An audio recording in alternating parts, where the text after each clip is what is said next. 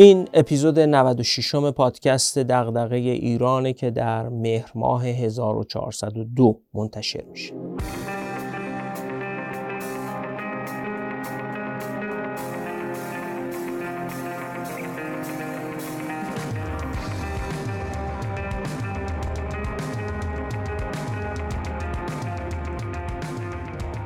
نکته اول این که سی سپتامبر معادل با 8 مهر روز جهانی پادکست بود. این روز رو از طرف پادکست دغدغه ایران و همه عواملش به همه تولید کننده های پادکست و شنونده های پادکست تبریک میگیم. هم می‌دونیم تولید کننده های پادکست چقدر با عشق و علاقه زحمت می‌کشن و هم می‌دونیم که بدون همراهی و بدون حمایت شنونده های پادکست و کاری که برای معرفی کردن پادکست ها به بقیه انجام میدن این رسانه و این سازوکار تولید محتوا پیشرفت نمی‌کنه. تولید کننده ها و شنونده های محترم پادکست ها مبارک باشه و دمتون گرم. اما نکته دوم.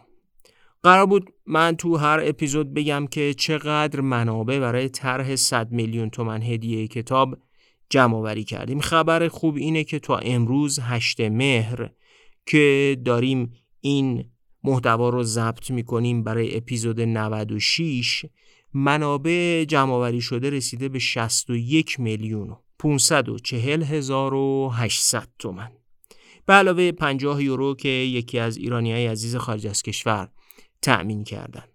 به عبارتی در هر اپیزود از اپیزود 91 که شروع کردیم تا پایان اپیزود 95 به ازای هر اپیزود تقریبا 12 میلیون تومن منابع دریافت کردیم. اولا واقعا از اعتمادتون سپاس گذارم ثانیا امیدواریم تا پایان اپیزود 100 به هدف جمعآوری 100 میلیون تومن برسیم. اون وقت اعلام می‌کنیم که چه کتابایی رو تهیه می‌کنیم و چگونه اونها رو قره کشی خواهیم کرد.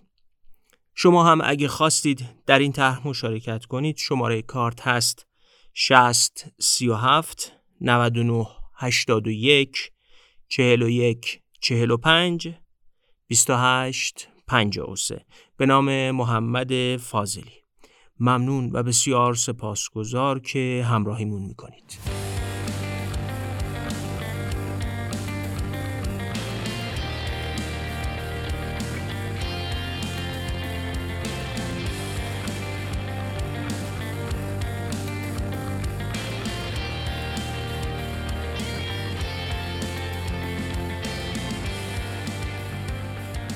در اپیزودهای 92 و 94 دو گفتگوی من با محمد حسین امادی و فرهاد نیلی درباره کشاورزی در عصر دیجیتال و اقتصاد داده در عصر دیجیتال رو شنیدید.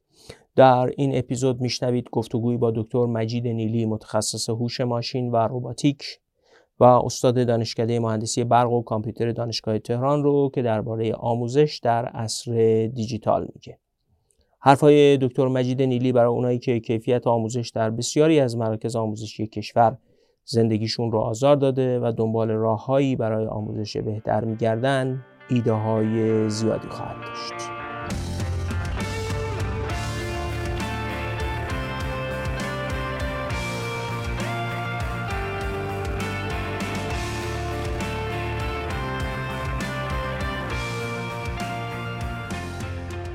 آقای دکتر نیلی کشور در سه چهار دهه گذشته سرمایه گذاری بسیار گسترده روی آموزش و بالاخص آموزش عالی کرد. و حاصلش هم یک نسلی از نیرو انسانی بود که حالا هم در کسب و کارهای کشور شاغله هم آوازه مهاجرتش هم در جهان پیچیده و حداقل در ایران خیلی سر صدا داره این مهاجرت نیروی انسانی از ایران و نیروی انسانی که در این فرایند سرمایه گذاری آموزشی تربیت شده. ولی اتفاقی ظاهرا داره میفته در دنیا در عصر اقتصاد دیجیتال و در عصر دیجیتال اساسا که اثرات گسترده‌ای بر آموزش خواهد داشت. شما تحلیلتون از این وضعیت چیه؟ خب بسم الله الرحمن الرحیم. واقعا همچون که شما فرمودید سرمایه گذاری روی آموزش از قبل از انقلاب به صورت جدی شروع شد.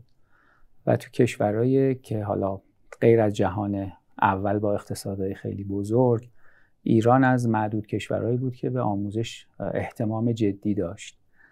و از اون زمان حتی تا چند سال اخیر حداقل دانشگاه رفتن و درس خوندن تو دانشگاه یک ابزاری برای تغییر طبقه اجتماعی و شغل بهتر تلقی می‌شد.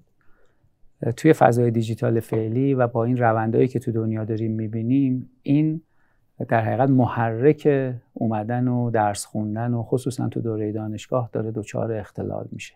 یعنی میگین تحت شرایط اقتصاد دیجیتال و عصر دیجیتال دیگه دانشگاه اون کارکرد گذشته رو حداقل برای کسب شغل خوب یا منزلت خوب یا بالا رفتن از نردبان منزلت و وضعیت و ارتقای اجتماعی نداره؟ من نمیگم نداره ولی میگم دیگه این تنها راه و سریعترین راه احتمالا خصوصا با نگاه سنتی ما به آموزش نیست. این اتفاقی که داره میفته اینه که ما در تغییرات جدی که داره توی دنیا به واسطه اومدن فناوری های جدید دوزیستی شدن آدما به وجود میاد ما در حقیقت نیاز به یک سری قابلیت هایی داریم برای وارد شدن به بازار کار که این قابلیت ها توی ساختار فعلی آکادمیک ما بعضا نمی گنجه مثلا چه قابلیت هایی؟ ببینید این روزا مثلا اصلش اینه که شما مهارت های نرمی می‌خواید که اینجا اتفاق نمیفته منظورتون مهارت های نرم چیه؟ اینه که شما از بتونید قابلیت حل مسئله جدی داشته باشید کار گروهی جدی داشته باشید reporting علمی بتونید خوب انجام بدید و از این قابلیت هایی که الزاما هم همش تو دانشگاه نباید به دست بیاد ولی اینا چیزاییه که کنار آموزش technical و مهارت های technical یک فرد تو دنیا موفقش می‌کنه. چون اکثر کارهایی که این روزا داریم نیاز به مهارت های تیمی داره نیاز داره که شما بتونید با توجه و با استفاده از تکنولوژی بتونید مسئلهتون رو به آخرین مدل ممکن و ارزانترین و سریعترین مدل ممکن حلش بکنید. و میگین اون آموزش سنتی که سر کلاس بود و اون مدل سنتی دانشگاه که همه ما تجربه کردیم دیگه این قابلیت ها رو نمیده. کفایت نمی‌کنه. نه به اندازه کافی ارائه نمی‌کنه. به اندازه کافی ارائه نمی‌کنه و کفایت نمی‌کنه. ببینید اتفاقی که افتاد اینه که با تحولای خصوصا تحول دیجیتال و تکنولوژی های جدید توزیع بازار کار داره عوض میشه و عوض شده. علاوه بر توزیع بازار کار قابلیت های لازم برای موفقیت تو بازار کار هم تبدیل شده به این مسئله دینامیکی. اون توزیع در بازار کار که تغییر کرده رو میگین یعنی چی؟ به عنوان مثال عرض می‌کنم شما توی بازار الکترونیک و بازار نرم افزار شما الان می‌بینید تعادل به شدت به هم خورده. یعنی ما قبلا تا چند سال پیش الزامی نداشت که هر کسی یه قابلیت programming و توسعه نرم افزار و یا استفاده از نرم افزار رو خیلی باید می داشت در حالی که الان کاملا عوض شده. یعنی مهارت شما چون رشتهتون حوزه علوم شناختی و برق و الکترونیک و هوش مصنوعی است یه تجربه ملموس روزمره دارین و در چارچوب زندگی آکادمیکتون که این مثلا programming به عنوان یه آیتم خیلی جدی هر آدمی در این حوزه تبدیل شده. دقیقا قابلیت فهم computation فکر کردن الگوریتمیک و توانایی استفاده از ابزارهای هوش مصنوعی و غیره اینجا دیگه امروزه به عنوان ابزار. همینجور که شما باید بلد باشید یه عمل ضرب و تقسیم رو انجام بدید که توی بازار موفق باشید. الان باید قابلیت استفاده از نرم افزار و که programming و نگاه الگوریتمیک داشته باشید تا و هر چقدر میریم جلوتر هوش مصنوعی. و هر چی جلوتر میریم هوش مصنوعی مسئله مهمتری میشه و کل ابزارهای دیجیتال عبارت هوش مصنوعی از آنچه در آینه می‌بینید به شما نزدیکتر است و مهمتر به نظر و مهمتر و مهمتر. میشه. چون واقعا تسهیلگریه که تحول جدی داره ایجاد می‌کنه برای حل مسائل پیچیده scale کردن سیستما و برداشت اینه که خودش تو scale کردن آموزش به شدت موثر خواهد بود. یه مثال بزنم راجع به این scale. ببینید ما بعد از انقلاب با توجه به احساسی که به نیاز به نیروی انسانی متخصص می‌شد یه اومدن و سعی کردن آموزش عالی رو بزرگ بکنن به لحاظ تعداد ورودی. ایجاد شدن یه سری از دانشگاه های غیر دولتی افزایش شدید دانشگاه غیر دولتی از لحاظ سایز ورودی scale ایجاد کرد ولی کیفیت رو حفظ نکرد. اتفاقی که افتاد نتونستیم برای همه دانشگاه ها با کیفیت مناسب عضو هیئت علمی آزمایشگاه زیرساخت و غیره درست بکنیم. scale کردن وقتی معنا میده که شما بتونید کیفیت مناسب رو متناسب با آنچه که الان راجع به فقط جنبه اقتصادی استفاده از آموزش رو صحبت می‌کنیم وقتی من میرم آموزش می‌بینم و سر کلاس میرم مطالعه می‌کنم هر چیز دیگری من جنبه های مختلفی رو هدف قرار دادم من فعلا جنبه شغلش رو دارم نگاه می‌کنم. پس بنابراین ما الان یک مسئله اسکیل برامون دوباره مهم داره میشه به دلیل اینکه بازار کارها خیلی متنوع و به صورت دینامیک داره جابجا میشه. احتمالا یک نفری که امروز از دانشگاه میاد بیرون به شرط اینکه اون قابلیت های جانبی مهارت نرم و غیره رو داشته باشه طول عمرش اگه سالهای قبل توی بازار آ سال بود این دفعه حتما آ تقسیم بر دو تقسیم بر سه اینجور است عمر مفیدش برای اینکه بتونه یعنی با اون مهارت هایی با اون دانشی که تو دانشگاه یاد می‌گرفتیم دیگه نمی‌تونیم بازه زمانی زیادی در بازار کار باشیم. یعنی مقوله یادگیری دائم در کل طول عمر اون چیزی که انگلیسی بهش میگن lifelong learning خیلی اهمیت پیدا می‌کنه. میشه. کلیدی میشه, کلیدی میشه. و, و شما میگین که چون آدما که هی نمی‌تونن برگردن به دانشگاه یعنی بیان تو دانشگاه چیزی جدید یاد بگیرن. برای اینکه این lifelong learning و یادگیری در کل طول عمر وجود داشته باشه این دنیای دیجیتاله که داره اینو فراهم می‌کنه. دنیای دیجیتال تسهیلگر بسیار جدیه. برگردم به اون مسئله scale. ما الان میگیم تو ایران مثلا 5 میلیون دانشجو داریم. سوال جدی اینه که چند نفرشون دارن آموزش کیفی می‌بینن. حالا شما این 5 میلیون کسایی که از دیپلم وارد میشن و می‌خوان تو دوره تحصیلات تکمیلیشون از دانشگاه خارج بشن. ما الان کسی رو نداریم که از دور در حقیقت بازار کار دوباره برگرده به دانشگاه و بخواد یه مهارتی رو یاد بگیره و دوباره بره بیرون. پس برای یه بازار خیلی بزرگ برای اون حالا lifelong یا lifetime learning ما لازم داریم برای اینکه من بتونم خودم رو دوباره کالیبره بکنم برای بازار کار جدید و تحول یافته. پس بنابراین نیاز به این آموزش یا به عبارت درستتر بگم نیاز به یه محیط یادگیری که متناسب با زمان منو از بازار کار بگیره و دوباره به بازار کار برگردونه وحشتناک مهم میشه. و این اسکیلش دیگه اسکیل فقط ورودی از دیپلم به بالا یا 18 سال به بالا نیست. با توجه به اینکه طول عمر کاری آدمام حتما دیگه این روزا خیلی بیشتر از سی سال خواهد بود معناش این میشه که ما یه اقتصاد جدی تو آموزش داریم. برگردم به اون scale. با روش scale قبلی دیگه ما تو scale قبلی هم نتونستیم کیفیت رو حفظ بکنیم. تو scale فعلی که سایزش بزرگتره اوضاعمون بدتر خواهد بود. پس بنابراین نیاز داریم سراغ چیزایی مثل آموزش پلتفرمی بریم.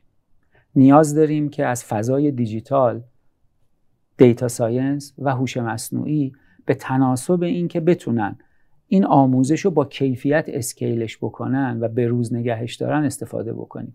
این از جمله چیزاییه که توی در حقیقت این کنفرانس IDEAS امیدواریم بهش بپردازیم و راجبش جدی صحبت بکنیم با هم دیگه. این حتی با توجه به شرایط ایران یعنی گستره سرزمینی ایران و با توجه به هزینه های آموزش هم می‌تونه خیلی نکته مهمی باشه. یعنی اینکه ما می‌تونیم هزینه آموزش رو در بخش های مختلف از طریق آموزش در فضای دیجیتال کاهش بدیم. دقیقا همینجوره. می‌تونیم اون چیزی که می‌ذاریم فرصت های مناسب برای همه مناسب متناسب با شرایطشون ایجاد بکنیم و حتما فراهم می‌کنه. البته این عرض من به این معنا نیست که آن چیزی که ما تو آموزش نیاز داریم همش توی فضای دیجیتال الزاما با کیفیت درجه یک قابل دسترسی باشه ولی حداقلش چیزی که می‌دونیم اینه که فضای دیجیتال نقش بسیار جدی بازی خواهد کرد توی این توسعه فضای یادگیری توی کشور و دنیا. به یه چیزی هم توجه داشته باشیم. تو دنیای دیجیتال بعضی وقتا خود محصول دیجیتاله. یعنی شما میرین روی یک پلتفرمی که فیلم پخش می‌کنه و فیلم در قرار میده فیلم رو مصرف می‌کنین می‌بینین. خود محصولی که دارین مصرف می‌کنین دیجیتاله. یه موقعی هست تو پلتفرم های حمل و نقلی هستین مثل اسنپ و تپسی و حالا جهانیش اوبر و اینها. تو اینجا شما محصولی که مصرف می‌کنین حمل و نقله که اتفاقا فیزیکی خودرو و بنزین و حمل و نقل و اما واسطه دیجیتاله و تسهیلگر دیجیتاله. ما فکر کنیم وجه تسهیلگری دنیای دیجیتال برای آموزش هم خیلی تعیین کننده است. یعنی متصل کردن آموزش گیرنده به اون کسی که می‌تونه آموزش بده. و هدفمند کردن این اتصال همونجوری که پلتفرم‌های مثل مثلا اسنپ راننده رو به مسافر وصل کردن تو دنیای دیجیتال هم میشه آموزش گیرنده رو به آموزش دهنده وصل کرد زمان رو پایین آورد هزینه ها رو کاهش داد. و به این ترتیب در دنیای آینده از منظر هزینه های آموزش هم بشه اتفاقایی بیفته. حتما اتفاق خواهد افتاد ولی من یه چیزایی رو می‌خوام بهش اضافه بکنم. ببینید ما توی آموزش بحثمون این بود که احتمالا ما دیگه حالا بعد از مدرسه ما آدمای شاید تا 60 70 ساله رو باید با یه فرکانسی برگردونیم آموزش بدیم و دوباره بفرستیم تو بازار کار. هر چی سنا بالاتر میره و تنوع تجربه آدما متفاوت تر میشه قابلیت های این آدما تکثرش زیادتر میشه. ما الان تو سیستم آموزشیمون تفاوت آین آدما رو بهش ارزش براش ارزش قائل نیستیم عموما و سعی می‌کنیم یه استریوتایپی رو قرار بدیم. آموزش یه دست یکسان یعنی مثلا حالا تخصص من جامعه شناسی رو همون جوری در زاهدان و مثلا سیستان و بلوچستان درس میدیم که در تهران و در شهر بزرگ درس میدیم یا در منطقه مثلا آذربایجان درس میدیم. برای که اینا می‌تونه تحت تاثیر من اینو می‌خوام بیارم توی یک کلاس. ببینید توی یک کلاس مسیر یادگیری من و شما با هم دیگه متفاوته. اولا ما سنامون مختلفه با هم دیگه بکگراندمون با هم مختلفه ویژگی های شخصیتیمون با هم دیگه متفاوته. بنابراین شخصی سازی آموزش یه مسئله فوق العاده جدیه برای اینکه ما یادگیری عمیق تو آدم ها اتفاق بیفته هزینه رو کم کنیم سرعت رو ببریم بالا. یه مثال بزنم. ما همیشه این روزا توی پزشکی یه مسئلهشون اینه که هر چه زودتر بیمار رو به سر کار برگردونن. کلی روش پزشکی جدید داریم تو جراحی و غیره که این اتفاق بیفته ما تو آموزش همین مسئله رو خواهیم داشت. فرد رو از منبع درآمدیش جدا میشه برای اینکه آموزش ببینه دوباره وارد بازار کار بشه. براش مهمه که این اتفاق سریعتر بیفته و با کیفیت بیفته پس من باید بتونم آموزش رو براش personalize بکنم در حقیقت شخصی سازیش بکنم. وقتی می‌خوام شخصی سازیش بکنم و تو اسکیل می‌خوایم این کار بکنیم تو سایز بزرگ می‌خوایم این کار بکنیم اینجا دیگه ما از ابزارهایی رو باید استفاده بکنیم که یک بتونیم مشاهداتی راجع به یادگیرنده داشته باشیم که متکی بر مشاهداتمون مدلش کنیم. حالا که مدلش کردیم بتونیم سیستم آموزشی یا مسیر یادگیری متناسب با اون ویژگی های فرد رو در اختیارش بگذاریم و این یه کار حلقه بسته است که در طول مسیر یادگیری هی باید تکرار بشه و جلو بره. پس بنابراین اینجا ابزار دیجیتال فقط این نیست که ما آموزش سنتی رو ببریم تو فضای دیجیتال برای گستره جغرافیایی یا غیره. نه. اینجا علاوه بر اون که چیز مهمی هم هست دنبال این هستیم که از ابزارهای دیجیتال برای شخصی سازی استفاده بکنیم برای افزایش اثر بخشی استفاده بکنیم. یه چالش دیگری هم داریم الان و اون چالش شما تو فرمایشاتتون بود مسئله مهاجرت. حل مسئله مهاجرت نخبگان و کارآزمودگان مسئله این نیست که به نظر بیاد با در زمان کوتاه قابل حل باشه. و اینکه بالاخره همه جای دنیا می مهاجرت هست مال ما خیلی شدید و نامتنازن نامتوازن و نامتناسبه. پس بنابراین ما با این مسئله مواجهیم و از اینکه انتظار داشته باشیم یه کی بیاد و این مسئله رو با یه خلاصه یه کار خیلی خارق العاده حل بکنه ممکن نیست. مسئله جدیمون اینجا این میشه. چیکار بکنیم تو سیستم آموزشیمون که بتوانیم همون کاری که طبیعت می‌کنه تو سیستم آموزشی بکنیم؟ یعنی چی؟ یعنی به جای اینکه جمعیت کوچیکی رو سعی کنیم نخبه پروری بکنیم دامنه آموزش کیفی رو توسعهش بدیم.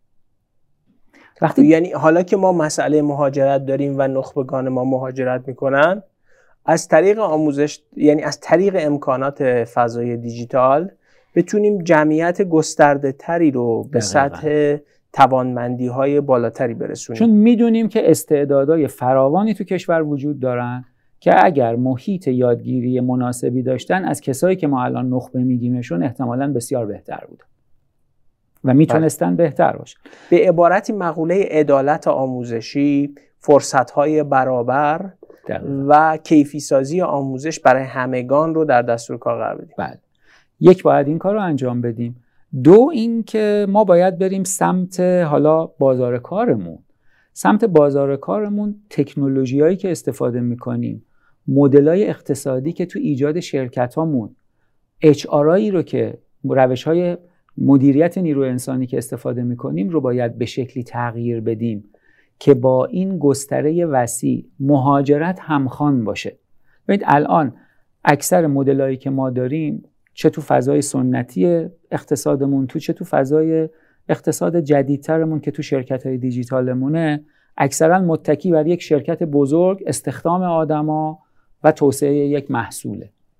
این مدل با مدل مهاجرت با مدل مدیریت نخبگانی که امروز می‌تونه تو خونش بشینه برای اونور دنیا کار بکنه همساز نیست. ما باید فرض بکنیم که اون کسی که می‌خوایم ازش استفاده بکنیم به عنوان نیروی کار هر جای این دنیاست. ایرانی است یا غیر ایرانی است و شاید بعضی وقتا خوب باشه که ما بتونیم با یه سیستم آموزشی خوب سیستم آموزشیمون رو از مرزامون ببریم اونورتر. مرزامون ببریم اونورتر و ما بتونیم نیروی خارج از کشور رو آموزش بدیم و ازش استفاده بکنیم. خود این آموزش اقتصادیه و خود خروجی این آموزش که اصلش نیروی انسانیه که اون نیروی محرک یک توسعه اقتصاد پویاست جفتش یه در حقیقت گردش اقتصادی داره. خب برای اینکه این اتفاقا بیفته ما نمی‌تونیم مجموعه های آموزشی کوچولو کوچولو داشته باشیم. باید بریم سراغ پلتفرمی کردن این قضیه. و تو این پلتفرمه که می‌تونن institution های مختلف فعالان مختلف برای یعنی اون پلتفرمی کردنی که الان مثلا تو خورده فروشی در ایران اتفاق افتاده در حمل و نقل اتفاق افتاده در بازارهای دیگری اتفاق افتاده اون می‌تونه بیاد تو آموزش و یه نقشی ایفا بکنه در ساختن یه حالا زندگی بهتر کسب و کارهای بهتر و حتی حکمرانی بهتری در ایران. دقیقا. اون پلتفرمه باعث میشه که هزینه توسعه سیستم های آموزشی جدید برای مجموعه های جدید کم بشه. سرویس های پایه رو از روی اون پلتفرم بگیرن. فرد به عنوان یک یادگیرنده وقتی وارد این پلتفرم میشه مستقل از اینکه به کدوم مجموعه آموزشی رجوع می‌کنه دیتای قبلیش رو پلتفرم هست. یعنی در همون اتفاقی که در حمل و نقل یا در خورده فروشی کاهش هزینه ها سفارشی سازی افزایش دسترسی و وارد شدن بازیگران متعددی در مثلا حمل و نقل اتفاق افتاد یا در خورده فروشی می‌تونه در دنیای آموزش هم اتفاق بیفته. حتی با یک سری ملاحظات اخلاقی و حرفه‌ای متفاوت. و کجا قرار اینجا در دربارش بحث کنید؟ این رو توی کنفرانس آیدیا سعی می‌کنیم مسئله رو راجبش حرف بزنیم از دو جنبه. یک از جنبه کلا توسعه نیروی انسانی و مدیریت نیروی انسانی که فضای دیجیتال چه فرصتهایی رو برامون به وجود آورده چجوری می‌تونیم با مدلای جدید اقتصادی و فناوری این مسئله تغییر و تغییر سریع تیما جابجا شدن تیما مهاجرت و غیره رو بتونیم راجبش راه حلای مناسب داشته باشیم. و به نظرم خیلی مهمتر از اون اون پلتفرمه. اون پلتفرمی که بتونیم باهاش از مرزامون بیرون بریم. ما یه جایی تو دنیا زندگی می‌کنیم که در اطراف ما کشورهایی وجود دارن که مشکل جدی توی سیستم آموزش دارن. و شما فکر می‌کنید که ذخیره نیرو انسانی کشور و سطح دانش و مهارت در حدی هست که بشه اگه این پلتفرم رو داشته باشیم به بیرون هم آموزش ارائه کنیم. حالا منهای داستان قدرت نرم درآمد اقتصادی هم دقیقا. داشته باشیم. یه اتفاقی که آقای دکتر من فکر می‌کنم در آینده اتفاق خواهد افتاد و راجبش باید فکر بکنیم و به همین دلیل سیستم آموزشیمون رو یه تحول توش ایجاد بکنیم. حداقل خارج از سیستم رسمی آموزش که فکر می‌کنم مردم الان خیلی هاشون حاضر باشن. اگر یک پلتفرم بین المللی آموزشی به بچهشون میده که این بچه سریعتر وارد بازار کار باشه و یه نیروی کیفی بشه حاضرن براش هزینه بکنن در مقابل اینکه بچهشون رو مدرسه بفرستن مدرسه سنتی بفرستن. یعنی ما باید منتظر این باشیم که نظام مدرسه هم می‌تونه دچار تغییرات خیلی جدی بشه. دقیقا. از طریق سفارشی شدن. از طریق سفارشی شدن و از طریق رقابت بین المللی و از طریق و می‌دونین که نارضایتی از آموزش پرورش تو خیلی از کشورها هست. در ما هم هست. یعنی با هر پدر مادری در ایران گفتگو کنین. یا عالم خاطره بد داره از اینکه بچهش تو مدرسه چگونه تحت تاثیر فضا جو قرار گرفته. حتی شوقش به یادگیری از بین رفته یا حس خوبی نداشته. این مقوله سفارشی سازی آموزش از طریق پلتفرم ها خیلی نقشه و شخصی, سازی. و شخصی سازی. یعنی اینکه متناسب بچه شما متناسب خواسته هاش بتونن بهش آموزش ارائه بکنن با هزینه کمتری استفاده بکنه. حتی پیامدهایی هم داره ها. مثلا شما دیدین در تهران وقتی مدرسه ها تعطیل میشن ترافیک کاهش پیدا می‌کنه. حالا اگه همه بچه ها بتونن ساید افکتاش رو هم می‌فهمم ها یعنی اینکه بچه ها اگه همشون فقط پشت کامپیوترهاشون بخوان یاد بگیرن با هم اجتماعی شدن رو تجربه نکنن زندگی با همسالان رو تجربه نکنن می‌فهمم. دنیای پرچالشی میشه. یعنی مزایای خاص خودش رو داره سفارشی سازی داره. حتی می‌تونه به یک یکسانسازی آموزش در دنیا. یعنی شما آموزش هایی رو در مثلا ایران بچهتون دریافت می‌کنه که برای مثلا درخواست مهاجرت و بیرون رفتنش ضروریه. به لحاظ جامعه شناختی هم این مقوله آموزش و دنیای دیجیتال خیلی اهمیت خیلی ممنون آقای دکتر. من ببخشید یه نکته دیگر رو بگم قبل از اینکه تموم کنیم. اینکه واقعا به نظر میاد آموزش مناسب آموزش بلندده. یعنی یه ترکیبی از مخلوط فیزیکال. ما موجودات دوزیستیم. بنابراین آموزشمون هم باید دوزیستی باشه. جالبه. با فرهاد نیلی هم که صحبت می‌کردم همین مقوله زیست دوگانه رو توضیح می‌داد و الان شما از این واژه استفاده می‌کنید. یعنی اینکه این زیست دوگانه داره در آموزش هم توسعه پیدا کنه و ببینید الان دنیا مخصوصا کشورهای توسعه یافته به دنبال ارزانسازی نیروی انسانی و تنوع نیروی انسانی هن. و علاقهشون برای اینکه نخبگان مهاجرت کنن به کشورشون الزاما بالا نخواهد موند. و یه حجم بزرگی از جمعیت دنیا الان سیستم آموزشی مناسب ندارند. و یه هدف جدی این کشورها اینه که از طریق فضای دیجیتال این آموزش رو گسترش بدن برای اینکه نیروی انسانی در کشور خودش آموزش ببینه و برای شرکت های نیروی انسانی در آسیا در جنوب در آفریقا. آفریقا در جنوب آسیا آموزش ببینه و برای مثلا شرکت های صنعتی در اروپا آمریکا ژاپن یا حتی در آینده چین هم کار بکنه. و معنی این حرف اینه که اتفاقاتی حتی تو جریان های مهاجرتی هم میفته و می‌دونین پیامد سیاسی اجتماعیش خیلی جدی خواهد بود. یعنی آدما اگه تو محیط خودشون با جامعه خودشون با حکومت خودشون زندگی بکنن و کارشون و درآمدشون و الگوهای رفتشون و آموزششون رو از یه جای دیگه دنیا بگیرن چالش بزرگی خواهد بود. حالا هم برای ما جامعه شناسا هم برای حکومت ها و هم برای جوامع چون زیست, زیست های چنگانه پیدا می‌کنین. یه زیست تو دنیای کامپیوتری یه زیست تو دنیای شغلیتون و یه زیست در دنیای اجتماعی سیاسی واقعیتون. و در و در کشورها برای مهاجرت نخبگان و نیروهای انسانی کارآمد الزاما به این بازی نخواهد بود. نخواهد بود. خیلی ممنون آقای دکتر. استفاده کردم.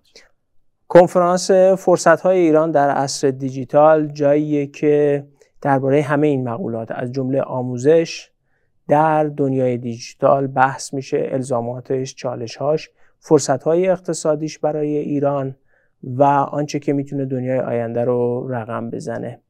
امیدواریم شما هم در این کنفرانس شرکت بکنین و فضای گفتگو در اونجا فراهمه تا ایده ها درباره دنیای دیجیتال به اشتراک گذاشته بشه.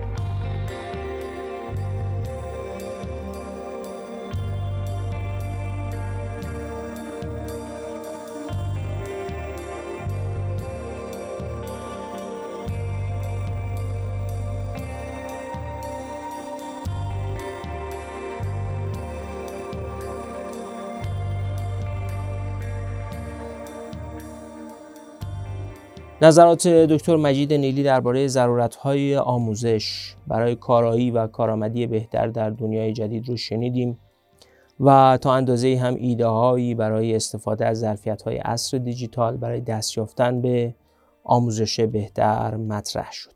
دست یافتن به ظرفیت هایی که عصر دیجیتال در اختیار تحول آموزشی قرار میده و تربیت شدن نسل جدیدی که قادر به ارزش آفرینی بیشتر و بهرهوری بیشتری باشه به نگاه متفاوت به دنیای دیجیتال و فرصتهای ناشی از اون برای ایران ما بستگی داره. امیدوارم مشاهدگر غیر فعال یا کنشگر بیمناکی در مقابل این ظرفیت ها نباشیم.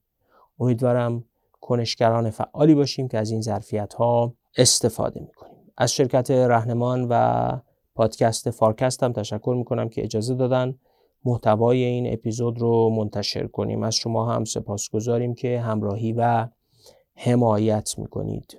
امیدواریم ایده هایی که در این پادکست مطرح میشن به کار شما هم بیان و از همراهی با ما رضایت داشته باشید. خیلی ممنون که تا اینجا همراه بودید. اگه خواستید به ما ایمیل بزنید آدرسمون هست durancast at gmail.com فعلا تا اپیزود 97 خدا حافظ